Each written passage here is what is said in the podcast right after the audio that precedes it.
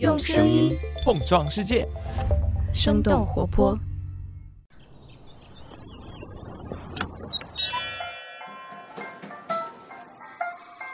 您的生动早咖啡好了，请慢用。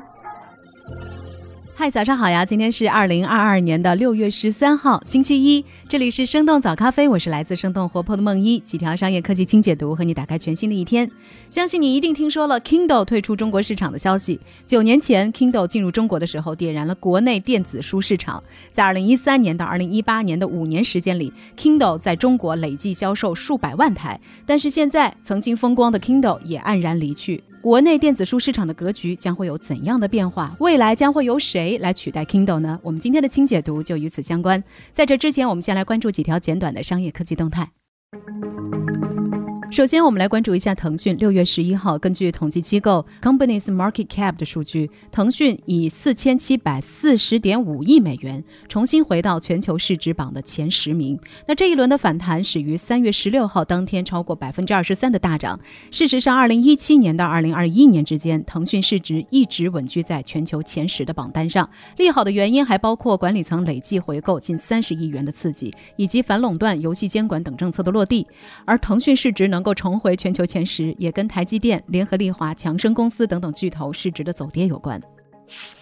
下面来关注一下自如。最近，二房东龙头企业自如被曝裁员百分之二十，并且在他们房租有所上涨的同时，房源的数量也减少近十五万间。自如的人力部就这一情况对外表示，变动属于正常优化调整，还会持续加大服务客户、业主以及管家团队的招聘。但是有自如的员工向三十六氪反映，因为激励减半等政策，自己每月的绩效工资也大打折扣。下面再来关注一下知网。今年四月，我们早咖啡也提到了中科院多个研究所停用中国知网的消息。深陷高价舆论风波的知网，最近也有了新动作。六月十二号，中国知网发布公告表示，从即日起将会向个人用户直接提供查重服务，定价是每千字一点五元，不高于市场主流同类产品价格。同时，将会向研究生提供学位论文免费查重服务，免费次数由原来的人均一点五次增加到人均三次。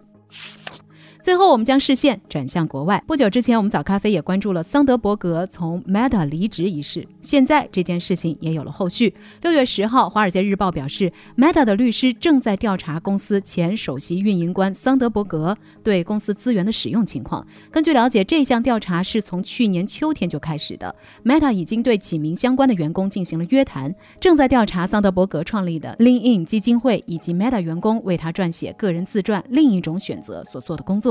如果你想进一步了解桑德伯格的传奇故事，欢迎你点击我们本期 show notes 的链接来收听之前我们相关的清解读。好了，以上就是值得你关注的几条商业科技动态，别走开。在一条小小的早咖啡动态之后，我们马上和您一起来关注一下 Kindle 离场后的中国电子书市场。嗨，你好呀，我是梦一，欢迎来到今天的早咖啡小动态。在这里，想要和大家分享一则生动活泼的招聘消息：生动游乐场第二期实习生计划已经正式开放申请了。那之所以我们称之为第二期，那是因为第一期非常优秀的实习小伙伴们，让我们积累了更加丰富和成熟的实习培养和协作经验。而且经过一番实习之后，他们自己也表示收获满满。大家好呀，我是一航，目前即将从中央财经大学毕业。去年冬天，我开始在生动早咖啡岗位实习。每次和小伙伴们选出大家感兴趣的重要新闻，并用生动活泼的语言表达出来，最终做出一期好节目，于我而言是一件特别有成就感的事情。除此之外呢，我还参与到了 newsletter 的编辑之中。在激进离开团队的时候，我也把自己当时的所思所感写成了一封 newsletter。后来收到了很多朋友的回信，让我感到非常的温暖。如果你想了解一个想法的诞生到一期节目的成型的全过程，如果你想认识一群有趣、有热情、有想法的朋友们，就大胆的投递简历吧。感谢一航的声音，他也陪着我们一起制作了四个多月的早咖啡。如果你是我们的老听众的话，也许你会记得我们在去年年底的时候有一期年末特辑里，就有一航和我们一块儿向你问出的十二个早咖啡小问题。那现在的他呢，已经在自己心仪的学校里继续学业了。我们也非常希望他能够时不时的回胡同来串串门儿。当然，也正是因为这些优秀的小伙伴们在帮助着我们，把实习生计划不断的做得更好。另外，生动游乐场第二期实习生计划也放出了比第一期更多的岗位。包括生动早咖啡节目监制、声音后期制作、媒体运营、商务发展在内，一共有五种不同的岗位。当然，这也就意味着更多的留任机会，所以非常欢迎你。来给我们投递简历，和我们一起生动活泼的做同事。那具体的投递方式呢？可以在我们的 show notes 当中找到。投递完成之后，我们的 HR 都会一一回复。你也可以在公众号“生动活泼”的后台回复“实习”两个字来查看更多的详情。期待你的加入啦！招聘信息的部分就到这里，下面让我们继续今天的轻解读。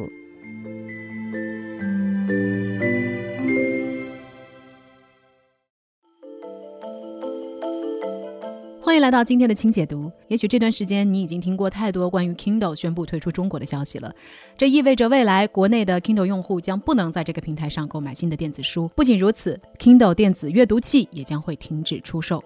虽然一度被大家调侃为压泡面神器，但是根据2021年的数据，Kindle 是占据了中国电子阅读器市场百分之六十五的份额的，远远超过其他硬件生产商，是当之无愧的巨头。并且 Kindle 在电子书领域，或者我们可以更加准确的来说，数字阅读这个市场上做的远远不止阅读器这么简单。它在海外建立了包含电子出版平台、版权库、电商销售渠道的完整生态。在巨头 Kindle 离开之际，国内数字阅读市场似乎也迎来了更多的空间和机会。那么，我们也先来了解一下目前的国内市场有哪些电子书领域的玩家，以及他们各自有些什么样的特点。玩家之一，生产墨水屏产品的华为、小米等厂商。Kindle 一直以迭代缓慢著称，但是在国内市场，小小的一款电子阅读器也被许多的品牌做出了花样。以天猫去年双十一首日销量排行第一的文石为例，这个品牌每年都保持有三到八款的新品上市，产品线是非常丰富的。他们也把用户细分为专业阅读、商务办公、大屏读写等等多个类别。虽然将产品的体验做到了极致，但是传统的电子阅读器品牌依然存在着强劲的竞争对手，那就是类似。华为、小米这样的玩家，小米进入电子书市场的时间比较早，在二零一九年发布了首款电子阅读器小米多看电子书，而华为呢是在今年二月推出了 MatePad Paper 墨水平板。那这些硬件厂商的产品大多呢都是采用安卓系统，内置应用商店，用户可以自己来选择阅读的平台和内容。玩家类别之二，从知识付费延伸而来的得到电子书。Kindle 宣布退出消息之后，得到发布推文表示，Kindle 走了，得到电子书一直在。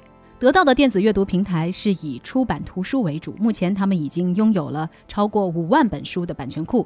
除了从出版社购买的社科经管类的图书版权之外，也有浪潮之巅、全球科技通史这类得到系老师的独家电子书版权。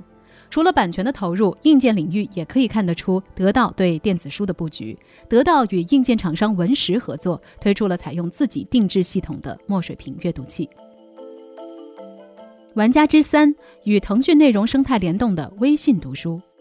在众多的移动阅读 App 当中，微信读书主打社交加阅读的理念，利用微信的社交关系链导入了大批的微信用户。根据少数派的分析，二零一八年微信读书以无限会员卡、全场免费读的形式，结合他们强大的微信社交，迅速挤占其他平台的市场份额，一度成为了体量最大的出版阅读平台。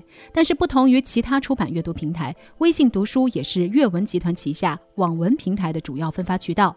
二零二零年，微信读书注册用户达到二点一亿，其中纯出版类用户的日活跃量是二百万。微信读书的商业化尝试当中，也在加大付费网文书籍的分发权重。此外，微信阅读也在腾讯的内容生态中频频联动，在推荐页面上经常会出现腾讯视频热门剧集的原著作品。那除了这些玩家以外，还有京东阅读这样通过传统纸质图书销售向数字化转型的电商平台，以及咪咕阅读这样的电信运营商所附加的业务等等。